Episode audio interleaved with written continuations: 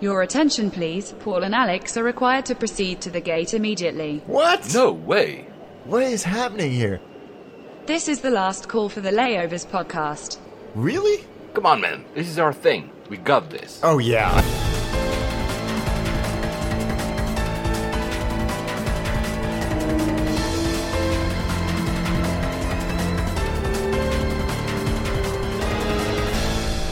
And we made it. Of course, geeks.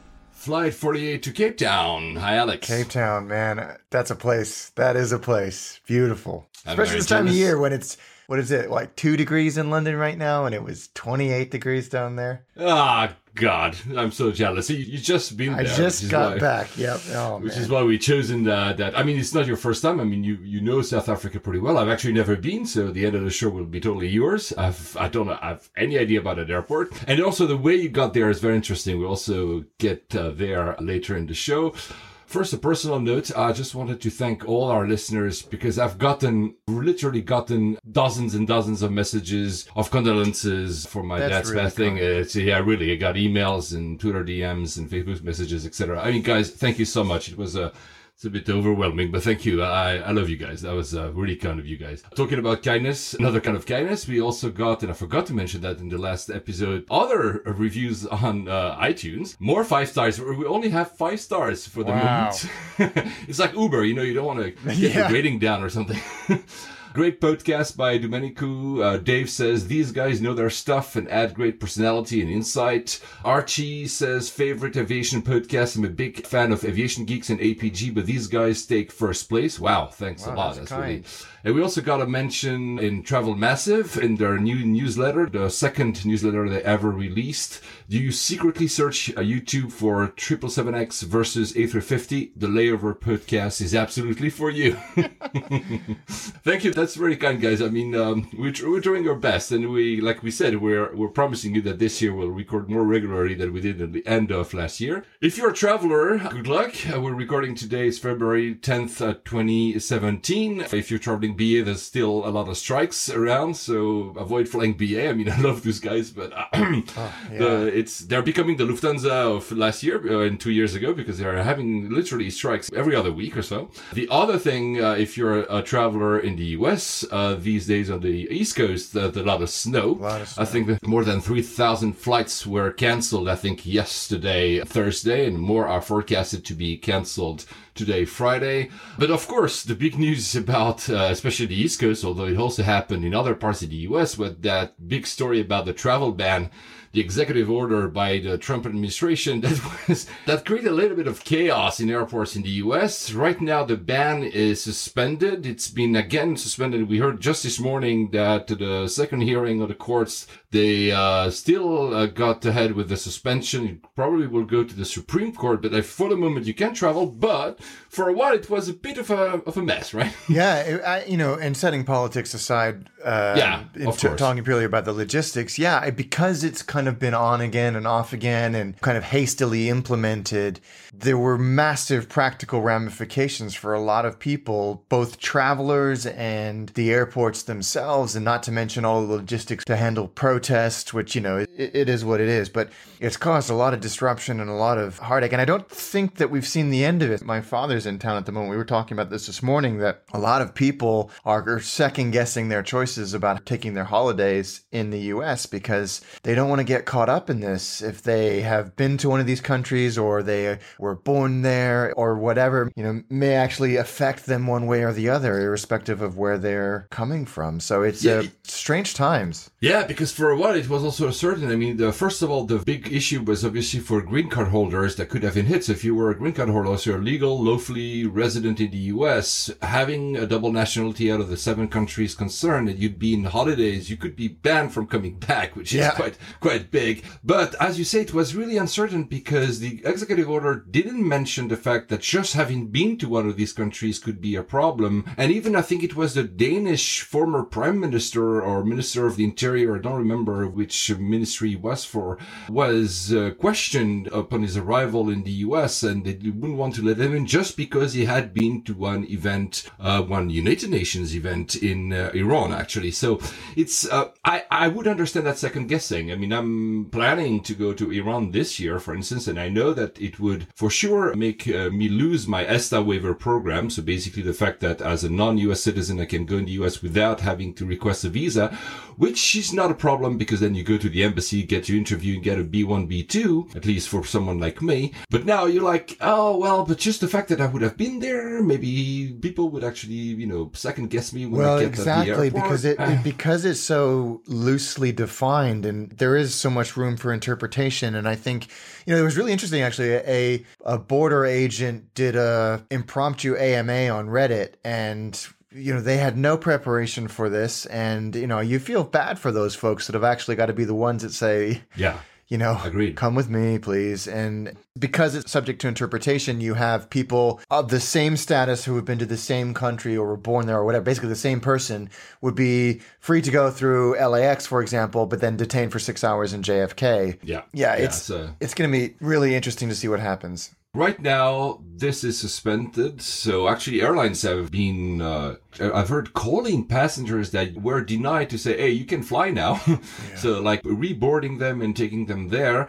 And also, uh, some airlines had to shift personnel, uh, Yeah, personnel. Emirates. Uh, Emirates was one of them. Uh, I mean, Emirates is big enough so that it wasn't too much of a problem. They just shifted personnel. I'm thinking that probably smaller airlines, although there are many, even like Qatar that only has like probably 10 flights going to the US or something. Yeah. They must have been very careful of not having their personnel stranded in the US or detained even whilst the ban was up. Yeah, exactly. I think they had to scramble hugely to reassign flight deck crew and cabin crew. Just as, I mean, it was a very sensible thing for them to do as a precautionary measure because the last thing you want to do is have them kept, you know, detained or, or just not want to go, you know? Yeah. In the same breath, uh, we heard more and more stories about uh, U.S. airlines going to Trump and his administration and say, "Hey, we should do something about the ME3, we should do something about Norwegian." And uh, we mentioned that in the last episode it was just a thought, but now I've seen many articles. Actually, the three U.S. airlines had a meeting at the White House. There's not much words what happened with the meeting. Obviously, they must have asked the same thing that they used to ask, which is, "Hey, these guys are subsidized. Please do something. Do not allow them more landing rights. Block them. Blah blah blah." We'll see, but this is a trend. This is where it's going. Yeah, the only thing that I saw concrete that came out of that was a quote from Trump about the equipment that the airports provide them and how antiquated it is, which is sort of, yeah, but whatever. Very weird tangent. Whether anything concrete came out of it, I don't know, but I'm sure that the ME3 and Norwegian and any other airline is going to be looking very closely at this to see what happens in the short term and the long term because it could be hugely disruptive. Emirates added a new uh, fifth freedom route from Europe, Athens to Newark. Uh, that's great news, especially for me. They fly it on a triple seven. I am going back and forth to Athens these days because of my family matters, so I might actually take up the opportunity to try and go to Newark with Emirates. The EU doesn't like those particularly either because you know they say, oh, they're eating up our market, but um, I like those. That's Not only come from Emirates, by the way, here. That's come under a lot of scrutiny, hasn't it? And Tim Clark has had to come out and defend that particular route and that it's not just sitting on a slot or something like that. But, you know, you're already starting to see practical fallout of this relationship between the ME3 and the US. Emirates said a, a flight was delayed because Delta withheld a $300 spare part and that caused a six hour mechanical delay That's petty. because Ted Delta wouldn't sell it to them. It's it's petty and it's par for the course for Delta. And they're you know I think Delta feel like they have a little bit more momentum in there or wind in their sails, if you will. So we thought we'd heard the end of the story, but now it's reopened in a big, big way. You sent me that news that uh, Dubai International Airport would welcome a call from the Trump administration on ways to improve American airports. yeah, yeah, that was that was funny, very, very funny indeed. I think that was uh, very cheeky on their behalf. on a more serious note, and back to Norwegian, there was quite a few articles, of course, these past days because Norwegian has gotten approval by the DOT. They are expanding their routes in the US. They make a few announcements as well. Whilst at the same time, this old noise of, oh, should we block Norwegian more is also gaining traction. There was an interesting quote here. The DOT said this case, Norwegian, is amongst the most novel and complex ever undertaken by the department, which shows that the delay was not only because they wanted to block, but because the, the, the, the issue was not that easy because, you know, Norwegian has a very specific, let's say, uh, setup where they have, you know, it's a Norwegian airline, but they have different HQs to use different laws in Ireland, etc., etc., uh, you know, and And that was probably why also the DOT was looking into, uh, you know, labor contract and a flag of carrier, etc. Sean Spicer, the White House press secretary, that was derided quite a lot on SNL and other shows these past uh, weeks, has indicated that the deal they've reached with Norwegian involves hiring a large number of US based pilots and cabin crews. So Norwegian is making an effort, and it's not only in that statement from Spicer, but there's been a lot of announcements about opening new bases. They will open three. I mean, they already have one, two other bases for pilots in the US. So they're making an effort.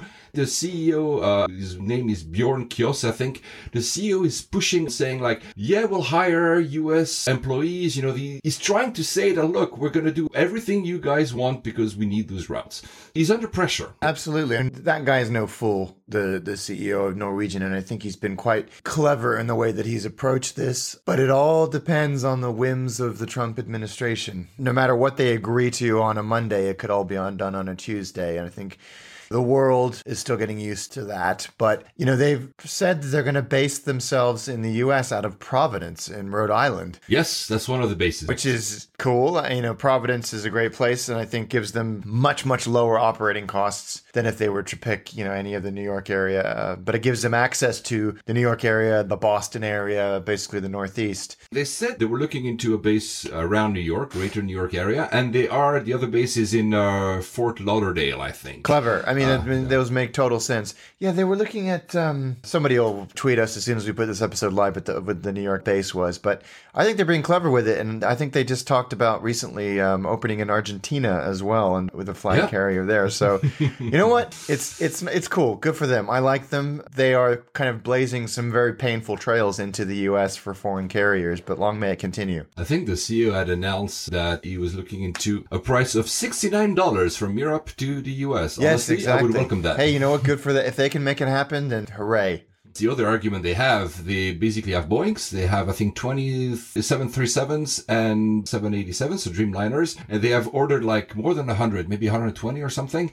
Uh, one of these, and that's uh, the one I want to talk about now, is the 737 MAX 8. Why? Because although the Dreamliner is smaller than the 777s and the big birds we see in the air, I think the MAX 8 as something, it's basically a 320 that will allow Norwegian to do, and others, to do transatlantic routes. So we'll have to get used to fly in a very small, narrow cabin plane to fly to the US, maybe. Yeah. I mean, but, you know, it's not much longer than doing a transcon in the US, and that is almost exclusively narrow body. Absolutely. I think it was, even with the, the stretch version, I think they were just, just under capacity for security. I think they need to have more fuel. And the MAX 8 resolved that. Of course, the, the 320 Neo might as well, the 321 yep. as well. And I think Boeing is looking into doing a stretch version of the MAX 9 to compete with that uh, 321 Neos. It's, it's an interesting times because we will see more and more, like the Dreamliner, but even smaller aircrafts to do point to point, even on intercontinental routes, which was something we were not used to. Yeah, it'll be very interesting to see how they do the interiors and the hard product to entice people on. Is it going to mirror what they have in their 787s? Is it, is it going to have IFE or is it going to be a little bit more? I mean, for 69 bucks, I'm guessing probably pretty basic. but who knows? I mean, yeah. who knows? TAP, the Portuguese airline, is also buying 10 A321 Neos long range and they want to fly them to Brazil. So again, you know, small planes and they yeah. send to Brazil. So it's, a, it's an interesting trend, I believe. Uh, talking about interesting trends is one of these kind of low cost, long haul. How did you fly to Cape Town? We partnered with Thomas Cook. Tell me about that because who is Thomas Cook? Because I'm sure that a lot of people who do not live in the UK might not know them. Yeah. Uh, especially outside of Europe. And I've never flown them. So we partnered with them to film an episode of Attache in Cape Town. Thomas Cook are a hundred plus year old company that originally started with sort of package holiday and tourism. They are a sister company of, if not wholly owned subsidiary of Condor, which is the big German outfit. German, yeah. The German um, but they've recently started selling just seats only on, on their airline, Thomas Cook Airlines. Before it, the planes were filled with people who had bought a package holiday through them they have short haul, sort of Mediterranean and North Africa, that type of thing, but also a growing long haul fleet where they do some places in, in the US, Caribbean, Mexico, and they just launched their Gatwick Cape Town direct route on an A330 200. And it's a great route because it's very underserved and it's also highly seasonal. A lot of people fly to Joburg, but hardly anybody flies to Cape Town direct anymore. You either have to go to Joburg and then down or fly on one of the ME3 and connect via Dubai or Abu Dhabi or Doha. Just launched in December, and so it was a timely journey for us as well. And it was great. We had we had a lot of fun. They have a 242 economy and then a 232 premium economy, premium cabin.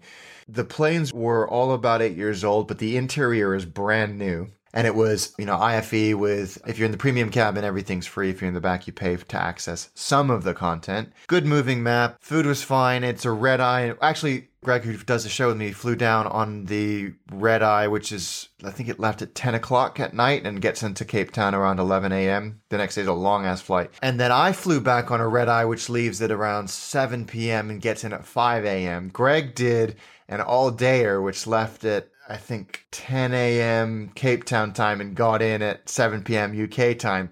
And that's a long flight to do during the day, like 12 Wow. hours. But it was good. I mean, it was, I enjoyed it. I thought it was the seats were comfortable, the crew were exemplary, really attentive and assertive and just very pleasant people to be around. So, yeah, it was good. You were in premium economy on one of the legs, I think. Yeah, both legs we were in premium economy. That's, How how is that seat? Fine, yeah. I mean, it, it's comparable to any other premium economy seat that I've been in. British Airways or Virgin, not quite as good as Cathay or Singapore Airlines. Yeah, but of course. Well, it's not the same. Not, kind of- you know, and BA and Virgin aren't either. But yeah, it was fine. I slept a lot on the way back. Yeah, it was it was fine. Really, really good. That's I'll consider them because if you say that I can uh, book them directly instead of ordering a package. Uh, well, since I'm due to a visit to South Africa, I might actually try that. Yeah, you should. I Uh, mean- they must be cheap as well. I think It's yeah, relatively, I, because there's not much capacity on that route. The prices are pretty, you know, they're not super cheap, but relative to the competition, that they were very affordable. It is seasonal. I think they finished flying in March or April, but you'll have to check that. Basically, when the summer Yeah, ends in. South Africa, and it's you know it's a great excuse to get down to South Africa at this time of year when it's horrible and rainy and cold in Europe. Did, you, you said so. Did you have IFE or not? Yes. Yeah, so a reasonably sized screen, USB plug to charge. There was probably like 30 or 40 movies, some TV shows. It's not nearly as comprehensive as some of the other carriers that I've been on, but for the premium cabin, it was all free and it was better than nothing. Uh, certainly better than nothing. Great moving map. um, yeah, and I, you know, I, I always load up my. Uh, I've seen every movie that they have on airplanes because I travel far too much. As I'm Yeah, sure yeah. you, know, you have the same the same problem, problem. yeah. So having the IFE there, nice big bright screen, yeah, it was it was fine. It was it was absolutely fine. Lovely to have some more competition on that hugely underserved route. Hopefully, the uh, incumbents will. You don't have to put up with them. Frankly, now that's the good thing. Since we're an IFE, American Airlines just announced that they're ditching their uh, IFEs. I think it's mostly for domestic. They're ordering the new, uh, the ones I just mentioned, this, the 737s 737s, without IFE. Uh, Jetstars and others have already done it. I, think, think it makes trend. sense. Yeah, it does. Like, it's not because, okay, we are outliers. We've seen every single movie on IFEs. But anyway, you know, I, I just put stuff on my iPad and I watch, you know, the shows I want and that's it, right? And or some now you can use like streaming Wi-Fi, like I've tried with Lufthansa. It works pretty well. I It think works it's, uh, really well. I mean, you know, Southwest have it. it for that short haul. It makes total sense. The big ones, the ME3 might keep it and others, but I still the trend is or the it goes on the in the I other think direction. for long haul, it just it makes sense to have it built in, and people actually, I think, expect it as well. Yeah, but that's the thing. Coming back to what we just mentioned, uh, going to New York, is it long haul? You know, some airlines might just say, you know what, for six hours, we're not going to give it to you. Uh, talking to, of course, from London. Uh, we'll see. It's an interesting trend. I think uh, it's not uh, black and white, Yeah. but we'll see less and less uh, of those. Talking about black and coming back to the US, but just north of the border, Canada, Air Canada just, uh, it was yesterday or this morning, just revealed its new livery. Um, of course, anytime there's a new livery, people are up in arms, blah, blah, blah. I personally didn't really like that bluish pale blue. It was a strange uh, color. uh, yeah, I didn't like it. So the new one is a bit of a callback to both the 90s because the logo is back into a circle. Yep. So the maple leaf is back into a circle, it's still red. And the belly of the plane and the tail is black. I think black or maybe a very dark Very blue. dark I'm, not, I'm, not. I'm not I'm not entirely sure, which is more of a callback to the to the 60s and 70s. I do like it. I like it too, and you're right. Every time there's a new livery, people are just you know, up in arms about it. But I think you know it's very deferential to the original. No, well, not original, but you know the deliveries of days gone by.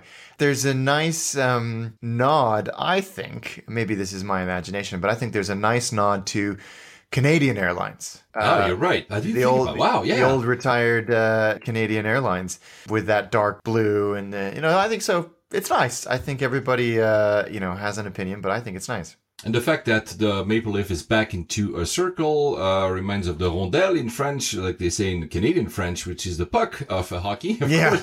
Uh, the you can see it actually in the belly. So it's very nice because the, the belly is completely dark, and then you have right up in the middle this uh, logo. Uh, they've uh, shown it on the new Dreamliners, the Dash Eight. Yes. They are also getting Dreamliners, which is uh, very nice. Tyler Brule is the guy responsible for that through his uh, company called uh, agency called Winkreative. He's been doing lots of stuff in the airline industry. He is responsible for the new Skyline magazine of BA, which is a kind of a nod, or you remember if you read it, and if you also read our Protocol is Yeah. publication, you can see can some kind of uh, Definitely. links there. Yeah, exactly. He's also been uh, doing work with Bombardier, obviously, in Canada, Brisbane Airport, Porter Airlines, and, and others. But me, what I remember him from and I discovered his name was back in the days when he did the entire livery for Swiss. So Swissair uh, went bankrupt, uh, was grounded, and they hired him to do and it was a bit of the same idea because it took back to the old days. So it, it was a remembrance of what Swissair was whilst not fully being to it. I think it's what a bit what he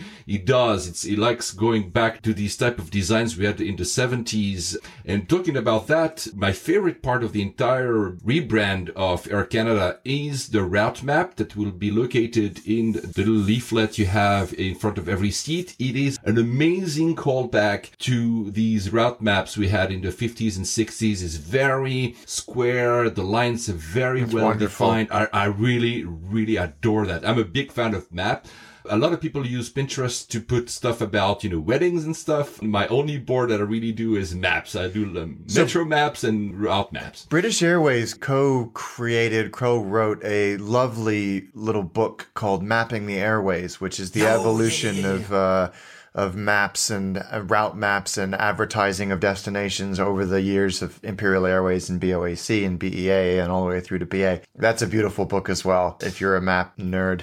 Here, so w- random random fact about Air Can well indirectly, Canadian Airlines was the first airline in the world to have a website. Oh, wow. So there you go. There's a completely useless piece of trivia for you. Is it on the Internet Archive? Can we find it? Yeah, so it'll be cdnair.ca, and it was launched in April 1994. So Wow. yeah, it uh, they were the first airline in the world. I met the internet in October, no, in September 1994, so it was even before I haven't been to the internet. uh, uh, yeah, that tells our listeners how old we are. Uh, it was black and white. Okay, um, back to the story we opened the show with uh, last time, uh, Etihad and Lufthansa. So no, uh, Etihad didn't buy Lufthansa. No, Etihad didn't even buy a stake in Lufthansa. Uh, We don't know if it's still coming or not. The rumors are still flying. The two things. First, they did uh, an agreement. Uh, the 1st of February, they announced uh, an extended agreement. They already had some agreements from MRO, so uh, maintenance, repair, and operations. They are extending it. Lufthansa Technik will do uh, the maintenance for a lot of the Etihad uh, flights on the ground. But the other news that was already rumored in December is that the CEO of Etihad is stepping down. He is, yeah. This is a pretty monumental thing. I think he's not leaving till the end of the year or June. Yeah, I think a mid. Yeah, I think Mid-year. June. I don't have it in front of me, but I think it's mid-year. Yeah. There were a lot of rumblings that things weren't quite what everybody hoped they would be, and I think perhaps he's paying the price for some aggressive acquisition activities and some not so successful ones. I think Alitalia is not proving to be the success that everybody hoped it would be, and same with Air Berlin. So, he, he, I mean, perhaps he's paying the price for it. I think they also have a stake in Air Serbia and a few others. But uh, Yeah. yeah, it's uh, the idea was probably uh, very interesting to go in another direction, acquisition by growing uh, stakes in other airlines. But it didn't really. It doesn't feel like a network. It feels like stakes, but not. It Yeah, never it definitely really. doesn't feel like a network. I, I thought they could have done something where, you know, the uh, real code shares. I mean, they are code shares. I mean, if you're looking for a flight from Germany to, to Abu Dhabi, you might find stuff with Air Berlin. I mean, they are code shares. Uh, Jet Airways is another one in India, but people are mostly complaining about Jet Airways if you go on a flight yeah. talk. You know? I mean, it's weird because they, they've just launched, well, actually last year they launched this Etihad Aviation Group, which is this. Correct. So it's Air Berlin, Air Serbia, Air Seychelles, Alitalia, Jet, Virgin Australia, and Etihad Regional, which is Darwin, isn't it, in Switzerland? An engineering division, and then all the stuff that runs the airports. But like you say, it's not a cohesive network of interlining airlines. It's mm-hmm. this conglomerate of stakes in airline businesses. So, yeah. yeah. yeah it's it's very interesting to see what the future holds for them. And and and I was talking about this with my father last night actually about who is going to be the new CEO because that's a tough tough job to walk into, I would imagine. Well, Christoph Muller is already at Emirates, right? yeah, you know, and again, that's the name. That I, so I reckon, uh, you know, and I think we've talked about this in the past that he is the sort of heir apparent to the Emirates throne when yes. when Tim Clark yes. decides to Absolutely. to retire and, and, and take his well deserved break. But yeah, I, who knows who's going to walk into that one. Talking about MRO, uh, just a quick note to Jennifer Degelman, I think. She's uh, at AV Week Gen. So layovers.2 used to have a blog. I mean, the blog is still there, but we don't have time to blog, so basically, uh, it's only the podcast, at least for now. And, but she found a graphic she wanted to use, and, um, she actually writes for the MRO-network.com. Oh, cool. uh, and, uh, she's done a, an infographic about the fleet changes of Emirates, uh, between 2007 to 2017. And it's actually really cool. If you love this kind of stuff, uh, infographics, it gives you an idea that basically, yeah, they're going all triple sevens. Fascinating. And, and thank you for crediting layovers uh, there, uh. That was uh, uh really nice. Lufthansa, I didn't realize because I, have never done it, but we've talked in the past about having the possibility to upgrade, you know, to bid for upgrade. Mm. Uh, and I think Lufthansa uses a different provider. I've seen it's called My Offer. So just wanted to mention it because if any of you guys has ever done it, I want to know how it is because I've yeah, never done too. it myself. And I fly quite a lot, uh, Lufthansa. I fly them again. Now they are not striking anymore. They've also released a new version of their iPhone app. I, I don't have an Android, so I cannot tell Android. Cool thing, it, it has a bit of this TripIt feel. It gives you this uh, layout, you know, in a timeline manner. So now you should check in, and now you should check in your bags, and you should etc. Oh, etc. nice. So I think it's very a, yeah, it's a nice idea. It's already a very well done app. I think it's one of the best, one of the few I actually use and actually have on my phone. The others I usually have them and I delete them right after the flight. This one I keep. Talking about these little apps, remember probably last year, guys, that I was trying the experiment of doing TripIt, WorldMate, yes. Tripcase, Google Trips, and all of them. I still do it. So one news first, and then I'll go to my story about my previous flight, which will exemplify the use of those. But WorldMate is uh, shutting down. So uh, for those who have a premium and pay for it, I think you can get reimbursed, but WorldMate is shutting down. Most people I talk to either do Google Trips because they don't bother and it's automated, or TripIt because uh, everybody uses TripIt. Yeah. I, I, I don't know a lot of people who use Tripcase, which I like and I still use, but I don't know. Yeah, I, I, I'm a TripIt loyalist for as ugly as it is. loyalist. It's actually it's actually getting better. Uh, the website is still is weird because now the website has some parts that is a new design and some parts the old design, and a bit the same in the iOS app. Now the flight itself, if you look for one leg of the flight as a new design, but the timeline is still has the old designs. It's a bit like incremental. Yeah. so uh, my trip, I keep on my promise to fly less than in 2016, also for my family matters. But I really want to fly less. I've only done eight legs last month. Why eight legs? Because it was a stupid decision. So I was supposed to go to both Madrid for work and Geneva for family reasons. I could have done, obviously, the obvious one was to take like an EasyJet or low cost to Madrid and then another low cost to Geneva and another low cost to come back. So all up and Joe, one legs. But when I looked online, I found that the price of doing it with Swiss, the whole thing was actually similar. So I said, you know, I will accrue miles. The only thing is I would have to do London, Zurich, Zurich, Madrid, Madrid, Geneva, Geneva, London, which, you know, say, why not? You know, I like flying like you do. I said one more flight to go to Madrid, shouldn't be a problem. Yeah, well, I was wrong because of course, the day I arrive at the airport, I immediately realize something is not going well. There's no announcements. Uh, Swiss doesn't tell me, you know, Swiss usually sends you a text when a flight is late. There's nothing on the board. TripIt is the only, and that's interesting, only out of WorldMate TripCase that tells me that there's a delay. I'm like, okay, one of them, usually they all beep. I get a notification the same instant. Then no, only uh, TripIt. And I start like, okay, I'm going to look where the inbound flight is, you know, assuming that's the same. And yeah. they're like, oh, he hasn't even like taken off. Okay, right. There was fog both in Zurich and in London. So obviously that was probably the reason. I ended up arriving uh, late in Zurich. Uh, TripIt was telling me you have uh, six minutes to make the connection. Oh, no. Which is possible because Zurich is super, super efficient. So it's possible. Now, the thing is, just before I took off, and I was a little bit pissed because the Swiss customer care is not very reactive. You know, there's not a line for status holders and they don't really reply on Twitter, even if you DM them. So I was, you know, at one point I got really a bit fed up and I sent them, okay, thank you for not replying or something. And then, you know, I had to switch my phone off. As soon as I landed in Zurich, I took my phone just to look, will I make that connection? Connection that would have been on a Bombardier CS100. So I was like, shit, I don't want to miss it. And the thing is, I will never know if I would have been able to make the connection. I have a feeling I would, but why? Because whilst I was in the air, somebody picked up my angry message on Twitter said, okay, you know, we dealt with your problem. We're assuming you're not going to have enough time in Zurich. We issued you two new boarding passes. So instead of going Zurich Madrid, I had to do Zurich Frankfurt oh, Frankfurt Madrid man. in three in three twenties. A friend of mine, coincidentally, was in the lounge in uh, Zurich waiting for his flight to Sao Paulo. I think he's a listener to the show. Hi, Alan. At the same time I landed in uh, Zurich, he was uh, messaging me, Paul, your name is being called in the airport. You're late for no way. oh, so so one hand of Swiss didn't know what the other hand was doing. Yeah, exactly. So That's I rushed hilarious. out of the airplane.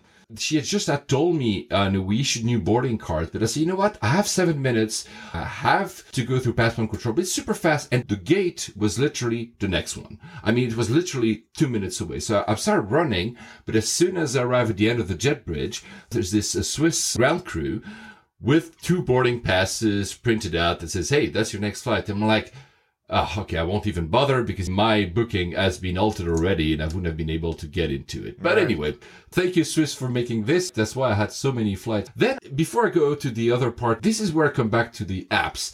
Do you use Google Trips at no. all? So Google Trips is fully automated. So it just reads your Gmail, finds the boarding passes, and creates trips, which is very convenient. I quite like it. The only thing is, in such a case when you have to make a different flight, when you get a paper boarding pass, of course, Google is not aware of it and refuses steadfastly to make any alteration to your trip, so it becomes useless. Whereas a TripIt, I have to do it manually. I was able to manually change the name of the flight, add the, the other flights, and then obviously I would get the right notification. Same, same for a WorldMate and TripCase. So just to say that Google Trips, although very good, should let, and I've sent them that feedback, let people just change flights, you know, yeah, because sometimes it, it things happen, right? Yeah, exactly. Yeah. You'd think Google uh, of all people would know that out of all of them, I think that TripCase is the one that handles changes the best. Almost to the point of uh, obsession because it's like constantly checking and constantly like telling you yeah. something's changed by eight seconds, you know? But I think these apps, you know, for instance, I put my hotels in these apps as well, right? And I put uh, Me too. the check-in time, I put it usually like two hours after I land. These apps should be smart enough to know that if your flight is late, don't give me a notification about it's time to check into your hotel. No, I haven't reached destination, guys, right? TripIt was silly enough that I couldn't delete a flight, but I could add two other flights. So I was at the same time huh. on the flight that I missed to Madrid and on the flight that I did miss to Frankfurt.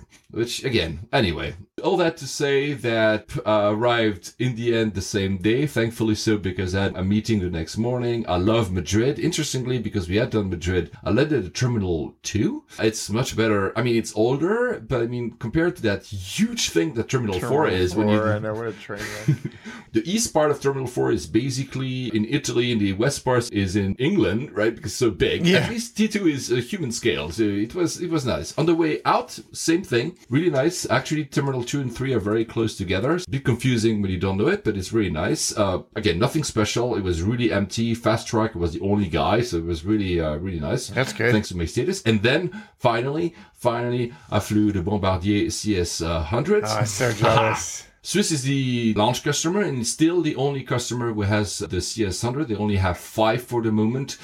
From the outside, it looks like a mini Dreamliner. Yeah. And from the inside, it looks like a mini A350. The one thing that is striking when you see it for the first time is that the engines look almost oversized, right? Like it's a baby plane with big engine. Really? That's I don't know. I don't know why I say that, but it's really cool actually. This this this bird is amazing. So the configuration is 3.2, uh, slightly smaller than a 320, of course, and, and others. Of course, the, the interior was chosen by Swiss, but they made a very good choice. The cabin is very light, very white. That creates this kind of eerie feeling. The same feeling I had when I entered the Dreamliner, the same feeling I had when I entered the 350. What I really like about it, they also have drop down bins. There's more, there's more space. Wow. It almost looks like you're flying for a kind of mid-haul, long haul, but you're in a smaller version of it or something. It's and the one thing that a lot of people will notice, which is again the case for all new aircraft, is super quiet. Yeah. Like it, compared to all the other aircrafts, it is to a 320 that we always fly when we fly in Europe, 737. It's super super quiet. It's smooth. It's uh, I can't wait to try it because I know that they do it to City now. Yeah, uh, other airlines will soon have it. Honestly, I, uh, I really adore it. Uh, So I had to go and fly to Zurich, Zurich, Geneva, and I had 55 minutes in Zurich, uh, which is again more than enough. Of course, slight delay that reduced to 25 minutes, and I was like, huh, am I gonna make it? Well, it just happened to be that when I was. Uh, waiting to go off the plane. uh, One of the attendant looked at me and said, Oh, you looked uh, a bit stressed. I'm like, Yeah, I have this flight to catch. He said, Oh, but you're with us. So basically, I was going in the same aircraft with the same crew. Oh, Geneva. that's always fun when that happens. Same gate, so that was fantastic. And same seat, actually, exact same number. I said, Can I leave my stuff in it? no? Okay. Well, uh, the fun bit here is that there were pre-boarding people, and usually you, you pre-board, you know, um, disabled people or old people and people with infants. And they were like pre-boarding like a group of 15 to 20 and was like, what's going on? And then the guy says, yeah, it's a fear of flying course. And I went online and I looked it up. Uh, so Swiss, Lufthansa, a lot of airlines offer it. The Swiss offer is that you have a three day course with a therapist and psychologist and a ground craft. You have a pilot who does a lesson. You have also like a flight crew who does a lesson. You, they can visit the tower. On this one, I think That's they visit the tower cool. in Geneva. They have a lesson with uh, an ATC to understand how, you know, flight traffic works. And then the end, the pinnacle is that flight. And I was telling them, oh, you guys, so basically your first flight, you're going to do it on a CS100. That's so lucky. It's really interesting to me that it's very cool that they do that, but usually when they take you on a flight, it's a dedicated aircraft. That they were doing it on an operational flight is really interesting, but and probably a very good idea. We applauded them at the end. I mean, oh, the, Oh, that was really cool. Yeah, I think the, the pilot went on the on the PA and said, "Oh, we want to you know congratulate the guys who just did the course." And the entire plane erupted in applause, which you don't usually see anymore, No. unless you're like in a very dangerous country Apparently, with that's a very dangerous aircraft. Russia, that's the thing, is applauding. Somebody, and if any of you have flown in Russia, tell us. And a few other Eastern European countries I've, I've seen as well. That's Sometimes nice. people applaud. Yeah, I like it. I like it. A friend of mine, though, tells me, hey, I'm not getting applauded when I send a fax. Why should I applaud a pilot when he does his job? Oh, please. I don't agree. A little different. Sorry. I know. I'm just saying because it made me laugh when she told me that. Yeah, and Alex, the last thing I will say about that trip is that, boy, you know, we live in the UK, and for those of you who live in the UK or at least outside of Schengen, I'd forgotten how easy it was to transfer in airports when you are inside Schengen. You don't have any passport control, nothing. Oh, You go- man. I, I lost that sense because, of course, being in the UK, you have to go through passport control every time when you go to Europe. But it's it's kind of nice, actually. Honestly, feels It like is. the US, right? It feels like domestic in the US. Yeah, it is nice. I miss that. Yeah, I flew to Cologne actually this week and back out of London City. And even that, which is such a great and efficient airport, there's always, you know, like in Cologne airport is, or pardon me, I flew into Dusseldorf but went to Cologne. You know, you get wonderful Dusseldorf terminal. But if you're going to a Schengen thing, you have to go to sort of like, you know, quarantine area. You don't have any shops or any restaurants or anything like that, which is such a shame. Still in Europe, a uh, little industry news. Have you seen that uh, Priceline bought uh, Momondo Oh, yeah. for Half a billion? 550 Yeah, half a billion. Wow. So Momondo, for you guys who might have known Momondo, the other site they operate is called Cheap Flights. Uh, sometimes when you Google, you might stumble upon it. So it's a sign of uh, another consolidation. I mean, Skyscanner was also bought by Chinese like a month ago for like one point some billion or something. Yeah. Uh, one point half billion pounds. That's that's a lot of money. So probably because you know everybody's scared of Google. No, I don't know. Yeah, it's, there's consolidation. yeah, land grabs. I think that's absolutely right. Still in Europe, still on low cost, uh, Ryanair. They don't want to install Wi-Fi because the equipment is too heavy. That's I don't weird. It's not that heavy, is it? I guess their calculation is they don't have to pay too much fuel and the price they will charge. I mean, there's must not be gonna some kind of algorithm, and at some point they will go there. I'm, I, I think it's an inevitability with pretty much every airline in the next 10 years. we can make passengers pay for it. Yeah, I mean, you'll get your money back. Did you have any Wi-Fi on your latest flights? No, although I have to give credit. BA City Flyer, which is a, obviously a subsidiary of BA, Embraer 170, and I love those planes. Oh yeah, I love them too. I was in Club Europe, which doesn't really mean anything except you're sitting in the first two rows of the airplane.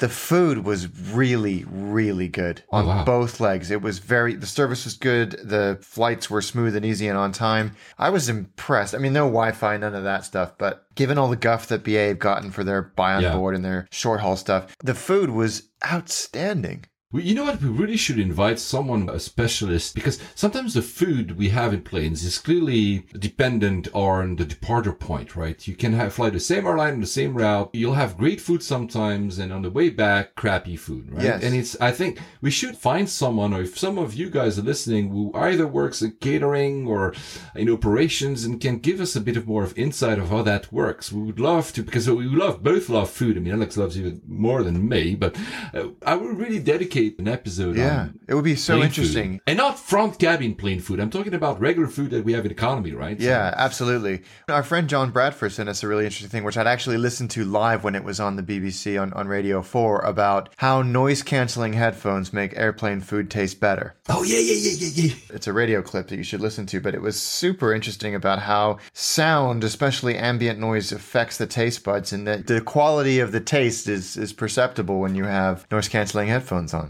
By the way, guys, I was not paid by Sony to give my review last episode because I had some comments about that. I'm still saying it's the greatest noise cancelling headphones I ever had. I still use it. One thing I will say, so I degrade from 10 to 9.5. For some reason, in the Ether Terminal 2 Senator Lounge uh, from Lufthansa, there are batshit interferences that just make my headphones go completely wonky. I don't know. It cuts down. It suddenly Siri Really? starts to work by itself. And you know, I was in, in the lounge and was putting my headphones. I was like, I cannot, I, I, I cannot make them work. So I was like, I, I have like still a few days to send them back and ask for a new pair. And then the rest of the flights were working. Really, there's something strange. I'm gonna try to read weird. that. There must be, they say on the website that there might be a lot of interferences depending on some kind of signals or whatever. There must be something in that lounge. So guys, you are warned that they would stop by themselves and restart and they will call up Siri on my iPad. And I was That like, is what- so what? weird. Yeah, so 9.5, not 10, but I still love them and I haven't uh, returned them. A few other things before we move to the airport. Oh, first, yeah, since we're talking uh, in flight, because I promised you guys I would talk about the flights I've done. The best is still for me the new Turkish IFE. Why? Because not only the UI is great, it's snappy, the content, there's a lot of content, but there's two things. First, there's IMDb notes on each and every one No of the way. movie and TV show. cool. So you know, like even for a random movie of the title you never heard of, and you say, "Oh, wha- what is this?" Like you and me, like you know, running out of options to what to see. And maybe if IMDb has like I don't know seven point five out of ten, you say, you know, I'll give it a shot. So I really like that. And the other thing, which I also found on Air France, is the little button that all IFEs should have, and even Emirates doesn't have, which is always called the best IFE, which is you touch and you go back thirty seconds. You That's know, a you great get- idea. You get interrupted by the flight attendant Yep. for food or you need to listen to something uh, uh, how many times do you have to fiddle with a thing and go like 20 Yep. hours I have to. So Thomas Cook have that feature on their IFE as well. You press the thing, go back thirty seconds. even apple doesn't have have that on this video thing. It's only Amazon Prime has like a 10 seconds going back. I mean, I just say that because I wanted to say it, it needs to be on every single aircraft that still has IFE. Well, since I just mentioned uh, Amazon, uh, Amazon Video, Amazon Prime, uh, Amazon is building a huge cargo They hub really in. Cincinnati. I think like 1.5 billion dollars. They only disclosed that they have 40 Boeing 767s. They must or we'll order more or we'll lease more because this is a massive hub. Yes, they are going all out on this, and I think it was a matter of time. FedEx and UPS must be very worried because that's got the amount of money they must spend on that is just an incredible amount. So, yeah, but it makes sense. I mean, it's, it just it really does make sense for them to own that entire supply chain. And maybe one day we'll have passenger flights. Nah, nah, nah. I wish. I mean, honestly, I wish, you know, part of my prime subscription would be to get, you know, a certain amount of flights per year. I That's would a great actually totally, idea. I would totally go for that, honestly. Uh, two news about uh, drones. Uh, have you seen first? It was pretty staggering. Have you seen the, the show, the Super Bowl? Uh, Yeah, wasn't that amazing? sh- these drones that create the flag and stuff. Wow. I mean, it, apparently it was pre-recorded because the FAA didn't allow drones to fly over, uh, of course, for the Super Bowl because of, you know, safety, risk, but also yeah. because they didn't want any drone to fall down on people. So it was pre-recorded, but still, wow. Yeah, it looked was really- amazing. It was really cool. Drones in an airport, usually uh, when these two terms are mentioned together, it's bad news. But Atlanta used the drones to remap their entire airport, including all the runways and fields, etc., because they want to expand. and It was a cheaper option to do with drones. So drones can be actually something uh, very useful. Pretty it must have been quite something to make them fly. It's the biggest airport, still, I think, the biggest airport in terms of passenger traffic in the world. And you have to make drones fly to map the thing at the same time the planes are landing and taking off. That must be quite of an operation. Yeah, I wouldn't have wanted to be responsible for that one. Airbus is still steadfastly saying that they will have a self-flying taxi uh, by 2017 and they will test it this year. Do you really think that this will go anywhere? No, I don't think so. Not in the time frames that they're talking about. It's just it's it's a big leap. But you know, then again, we said the same thing about supersonic travel, and here we are with. Uh, apparently, we're going to have an operational test of the boom in this year. Prove me wrong, here, Airbus. Prove me wrong. And the last bit of news, you and me both love lounge access.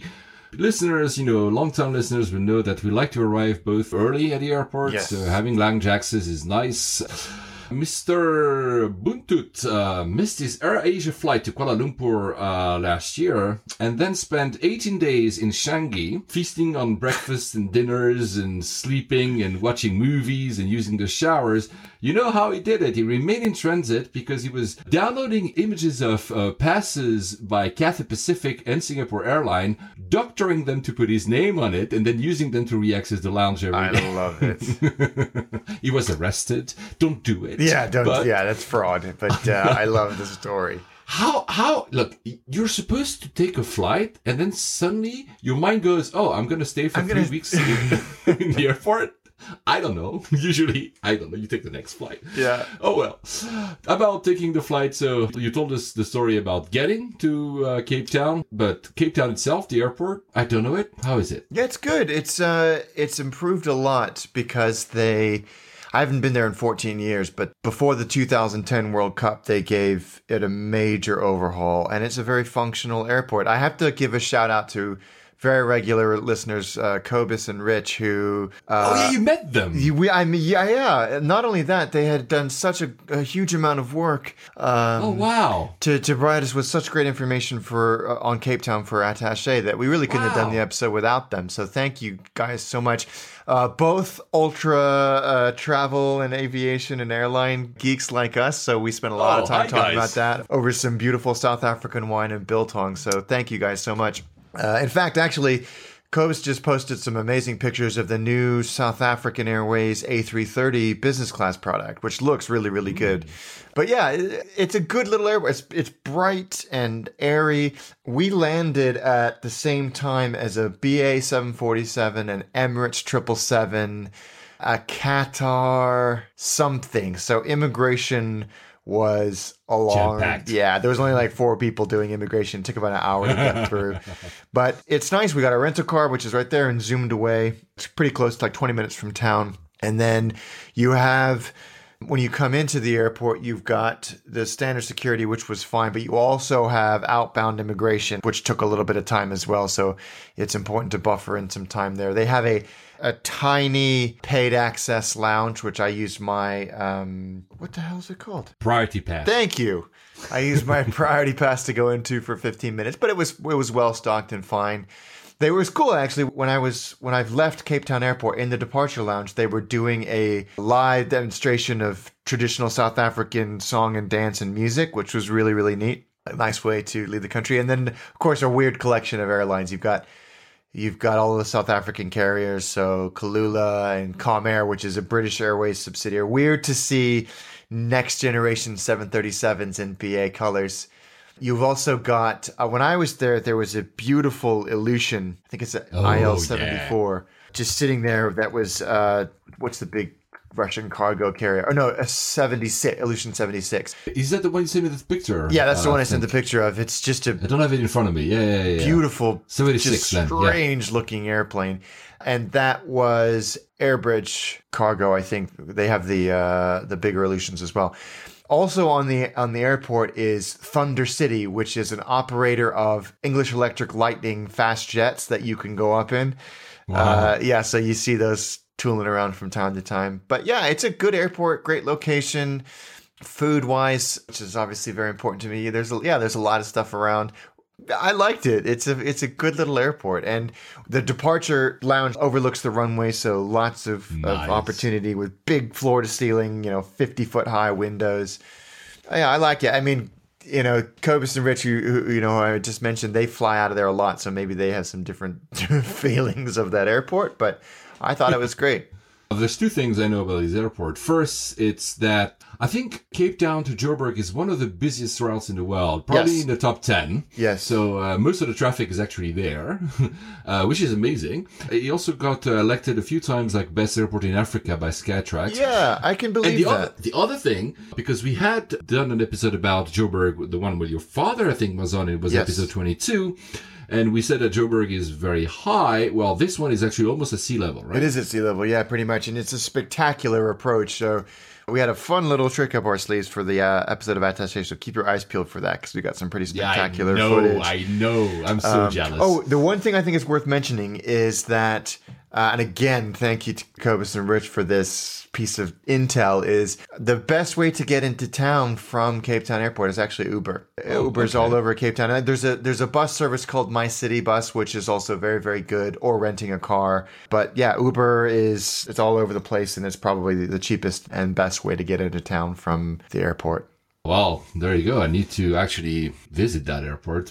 I mean, of course, visit the city and the wineries, which are just north, I think, Yes. of the city. Uh, I really need to do that route one of these days. Uh, I promised a few friends who live in South Africa, I promised them every year I'll come, and every year I fail to. So even though I promised myself that I would not fly too much this year, probably I will enhance quality over quantity, and I Yeah, might actually do that one. I'm actually go to uh, South Africa. On that, Alex, uh, any flights coming up for you? Probably. Uh, I, As always. At the end of March, I'm taking the whole family to Hong Kong and to Ishigaki Island in Japan. So that that I, I hate you. I mean, I'm looking forward you to know that.